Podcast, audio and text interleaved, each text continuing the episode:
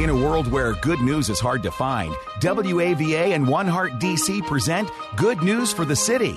We're here to share the good news of the gospel of Jesus Christ and what his body, the church, is doing to spread this good news in the Washington, D.C. metro area, including Northern Virginia, Maryland, and D.C. As Jesus said in John 17, Father, that they may be one, just as we are one.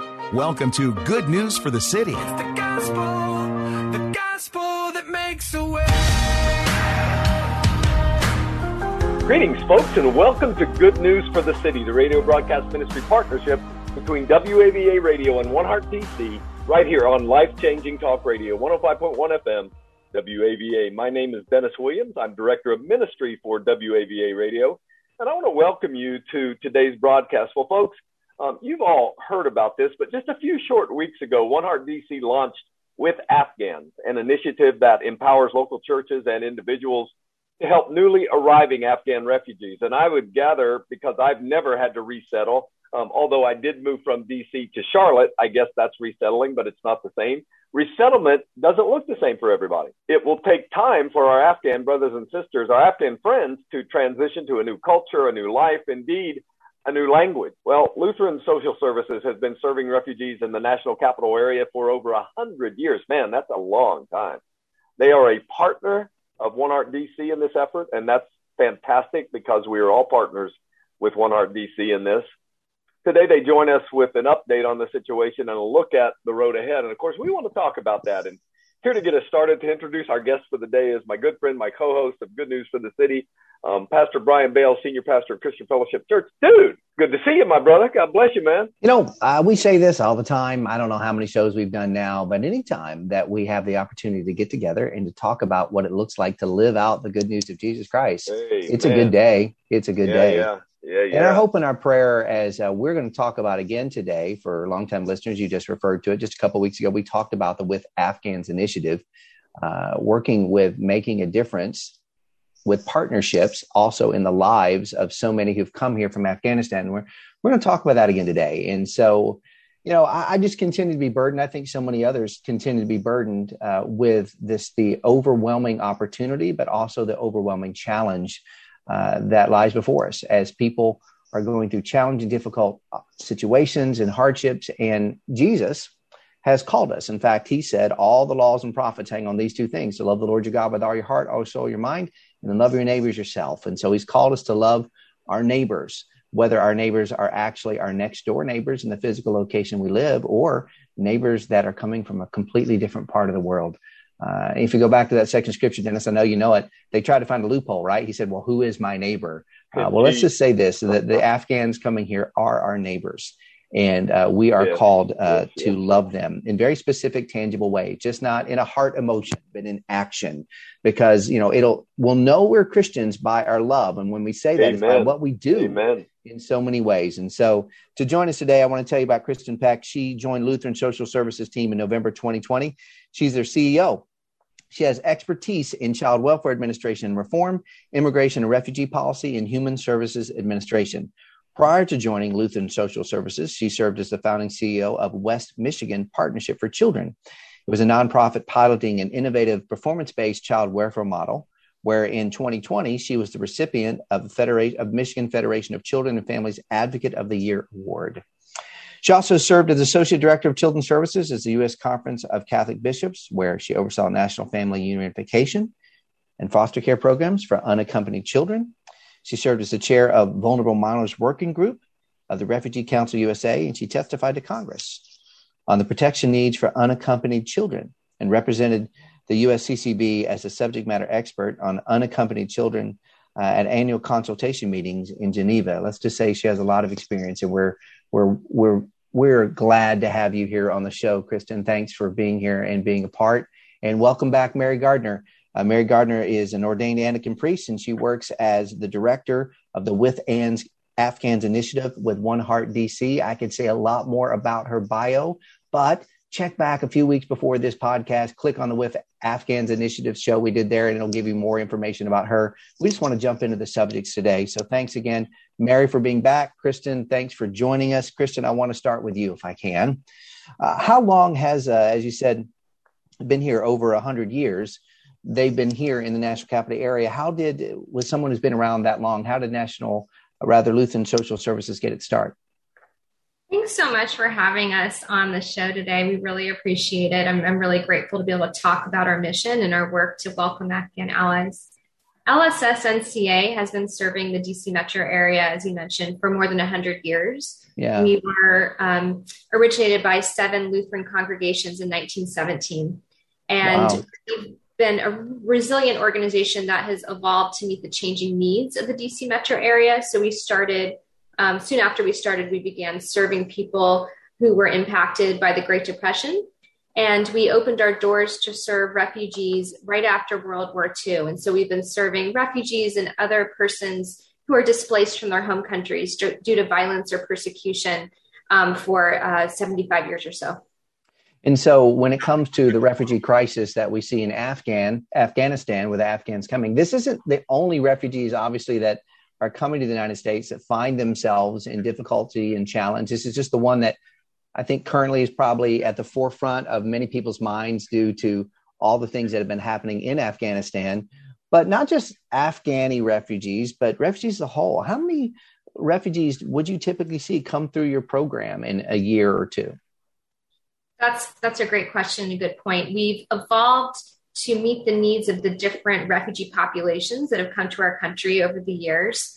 In 2016, which was our record year for serving mm-hmm. refugees, we served 1,625 refugees. Wow. And then um, in 2017, 18, and 19, we served um, about 500 to 550 refugees each year. So mm. our program was was um, significantly decreased during the, the previous administration due to the different policies on refugees.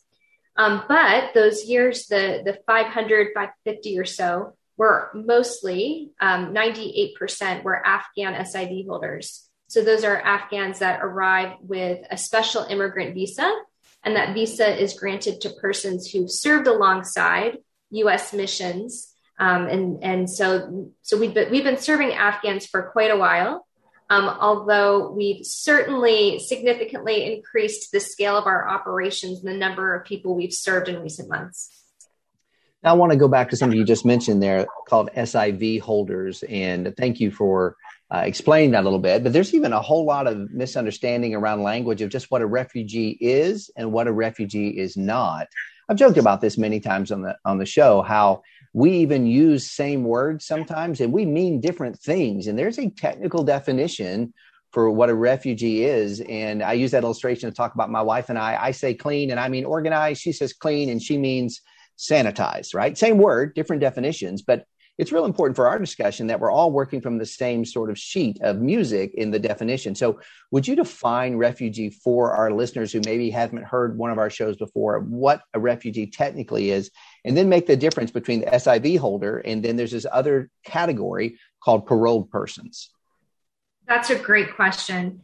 So, the, the refugee definition is someone who is fleeing violence or persecution um, based on their membership um, in a particular social group based on their religion, um, based on um, uh, their political beliefs. And mm-hmm. so, so these are people who um, are facing persecution by their government and are forced to flee because of their beliefs, because of who they are. Um, a special immigrant visa holder, these this is a population that served through the U.S. refugee program, mm-hmm. but these are people who um, are are provided protection and immigration relief because they worked alongside the United States missions in Afghanistan. It's also a status that's um, provided to Iraqis.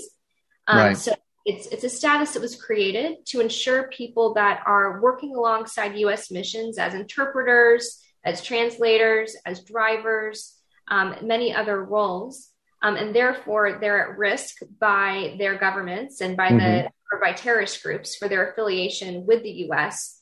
So it's a way for the US government to provide those individuals protection mm-hmm. um, and safety in the United States. Yeah. Now, what is the difference between that then? And again, thank you for clarifying that because I think there's, there's two quick things. One is that um, we talk about people coming in and immigration, and immigration could be lots of reasons. One just me, I want to find a better place or a better thing, a way of living This specifically is about dealing with oppression and persecution. This is something uh, that is a uh, maybe some overlap that people want to find a better way of living, but the cause for that isn't simply that they're oppressed and they're persecuted. And then you told us a special uh, immigration visa. Really appreciate that because there's a lot of discussion out there around so many people who, while we were in Afghanistan for 20 years, gave of themselves to help the mission that was there and now find themselves in jeopardy. But there's also this uh, category that I was reading here in my notes about paroled persons. What is what is that category? That's a great question. So, due to the chaotic nature of the withdrawal from Afghanistan and the need to get Afghans and US citizens um, out as quickly as possible, um, some of the Afghans that are arriving do not have the special immigrant visa status yet. Okay. It, it, might be. Um, they may be persons who um, worked for the same employer. They may have worked for a, a, US government contractor, for example, or the Department of Defense, and they may have worked alongside um, US missions, but perhaps their special immigrant visa wasn't started yet. Right. And, I think all of us have experienced some sort of paperwork with the U.S. government at some point, so we can we can understand that. But it's the same basic concept of they are coming because of oppression and persecution. This isn't I'm just coming because this is an opportunity to have a better lifestyle, in my opinion. That's right. So it, okay. it's, it's so the people who are receiving humanitarian parole, humanitarian parole was a mechanism to mm-hmm. get people safely out quickly that for whom they didn't have the time to process the paperwork essentially oh wonderful now mary i want to turn to you for a second we've talked to you about uh, you running the initiatives with afghans with one heart dc how is that initiative with afghans then partnering uh, with Lutheran, Lutheran Social Services. I'm having a hard time saying that today. I never thought it was a tongue twister, but apparently I need to work on it off mic. How are they partnering with Lutheran Social Services in this initiative? We say LSS for short. Uh, thank you. Um, you you've given me easy. grace to make it easier for me. yeah, we we want to walk alongside uh, resettlement organizations like LSS, like Catholic Charities, like like Ethiopian um, Community Development Council. There are others. There's nine resettlement agencies in the US, but these are the ones that are resettling in the DC metro area. And we want to support them. We want to give them what they need to do their job well. They're the experts. They know how to resettle people, and so we want to provide them um, with with monies, with uh, material goods, and what they need. I think a lot of time churches get very eager about um, how can we help, what can we do, which is great. And I want to say to any church listening, hold on to that. Pray. Pray is the most vital work um, that you can do right now. But give these organizations what they need, not what you want to give them right now. Um, because again, th- they're the experts, um, and and LSS and other agencies do want to partner with churches. Um, mm-hmm. They do want that support. So we look at their website and say, gosh, what do they need this week? And, you know, they have a list every week on their website of, of um, donations that they need, places you can drop that off. Um, so those are just a couple of examples. Yeah.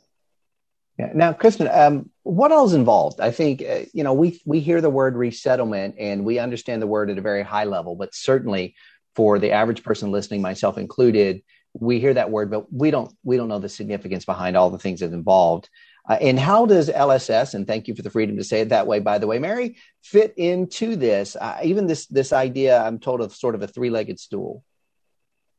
Great question. So the I'm going to talk about what resettlement looks like for yes. SIV holders and for mm-hmm. refugees.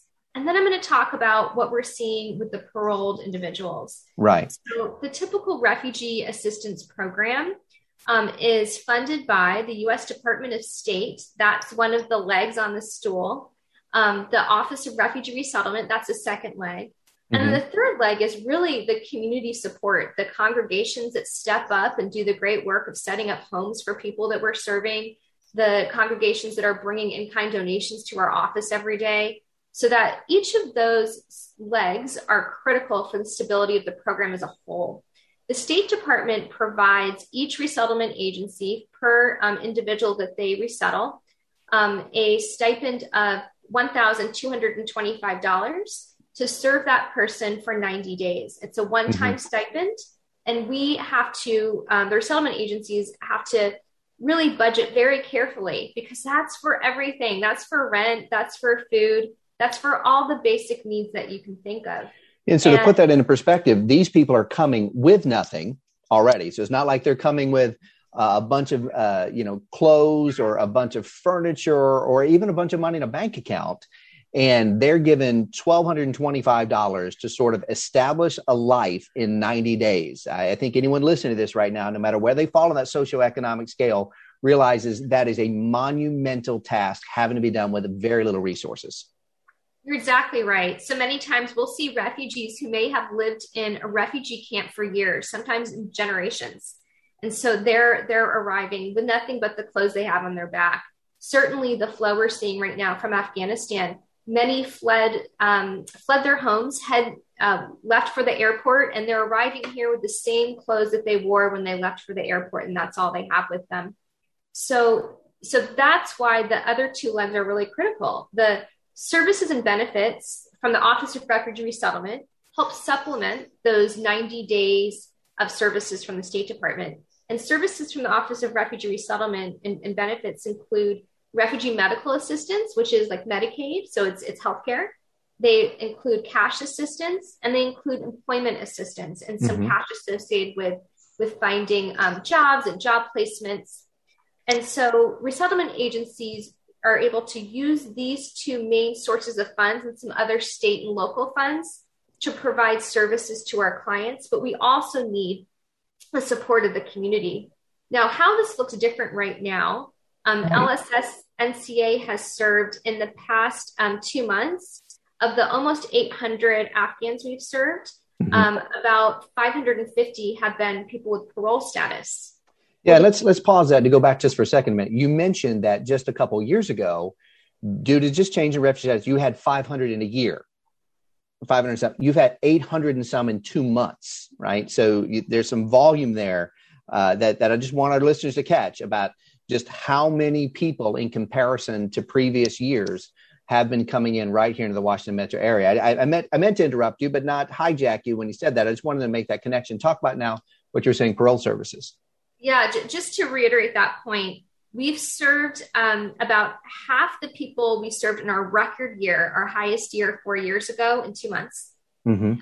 Put differently, we've served more people in two months than we served um, the whole year over the last three years. So this has yeah. been a significant upscaling for our organization. What I was mentioning earlier about the people who are arriving with parole status, they are currently, depending on what happens with the continuing resolution, they're currently not eligible for the Office of Refugee Resettlement Benefits. Mm-hmm.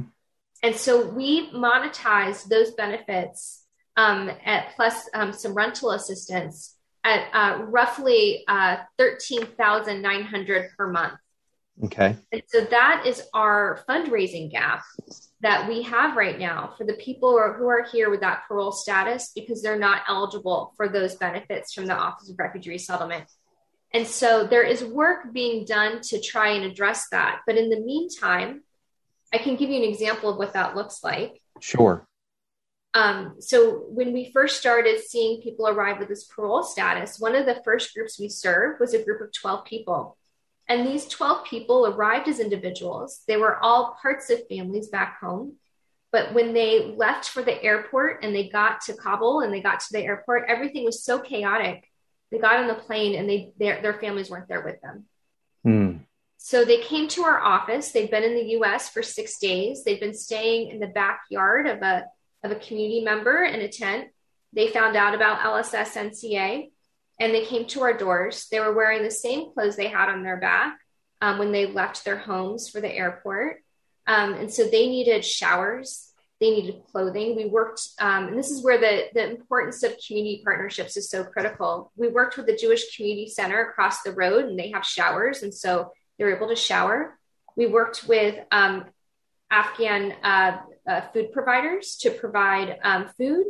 Um, but one of the critical needs is medical. And because they weren't eligible for refugee medical assistance, that's something we have to pay out of pocket. Yeah.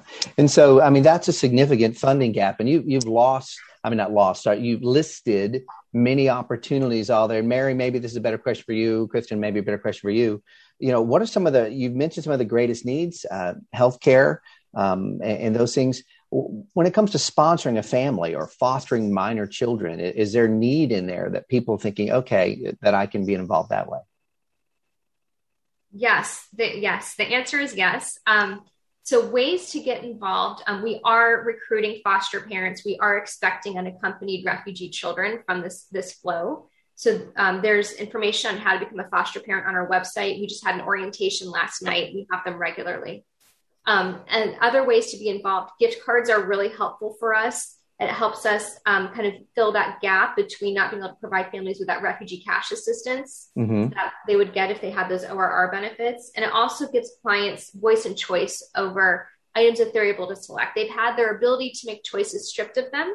They had to flee their countries. People don't want to leave their countries, but they had to leave their country because they were in danger. And this allows gift cards allows families to make that meal that's comforting to restore some sense of normalcy in a very yeah.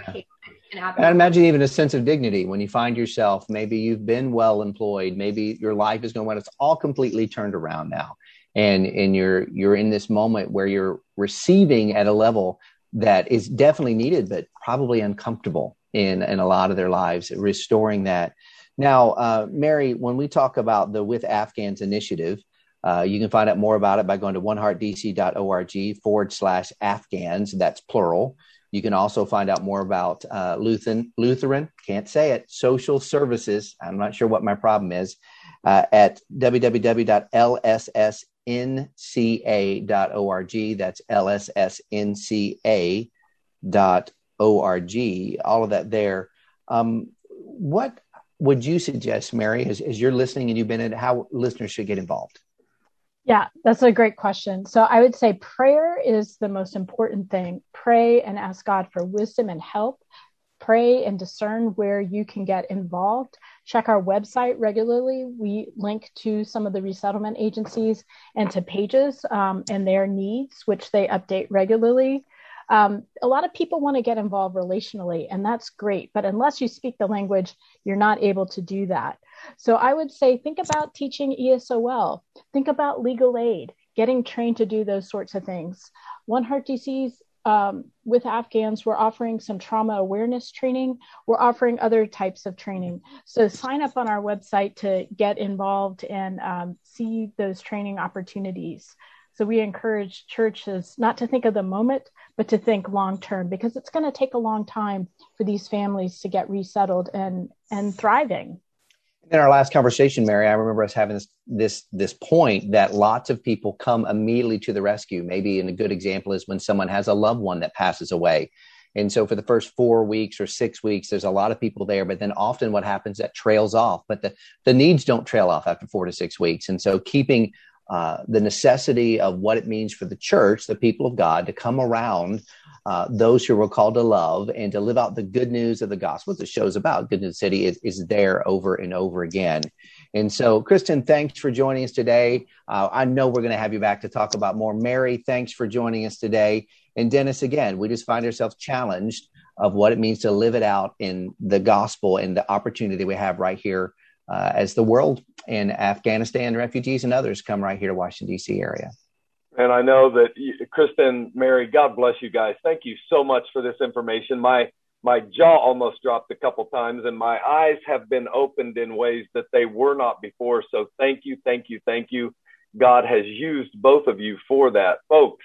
Um, gosh, there's a lot of need out there, and our and our friends, our Afghan friends, need our help. So please go to goodnewsforthecity.com. You can listen to this again. If you need more information, you can always call me at the station 703 807 2266. But let me give it to you one more time oneheartdc.org slash forward slash Afghans. That's oneheartdc.org forward slash Afghans or lssnca.org,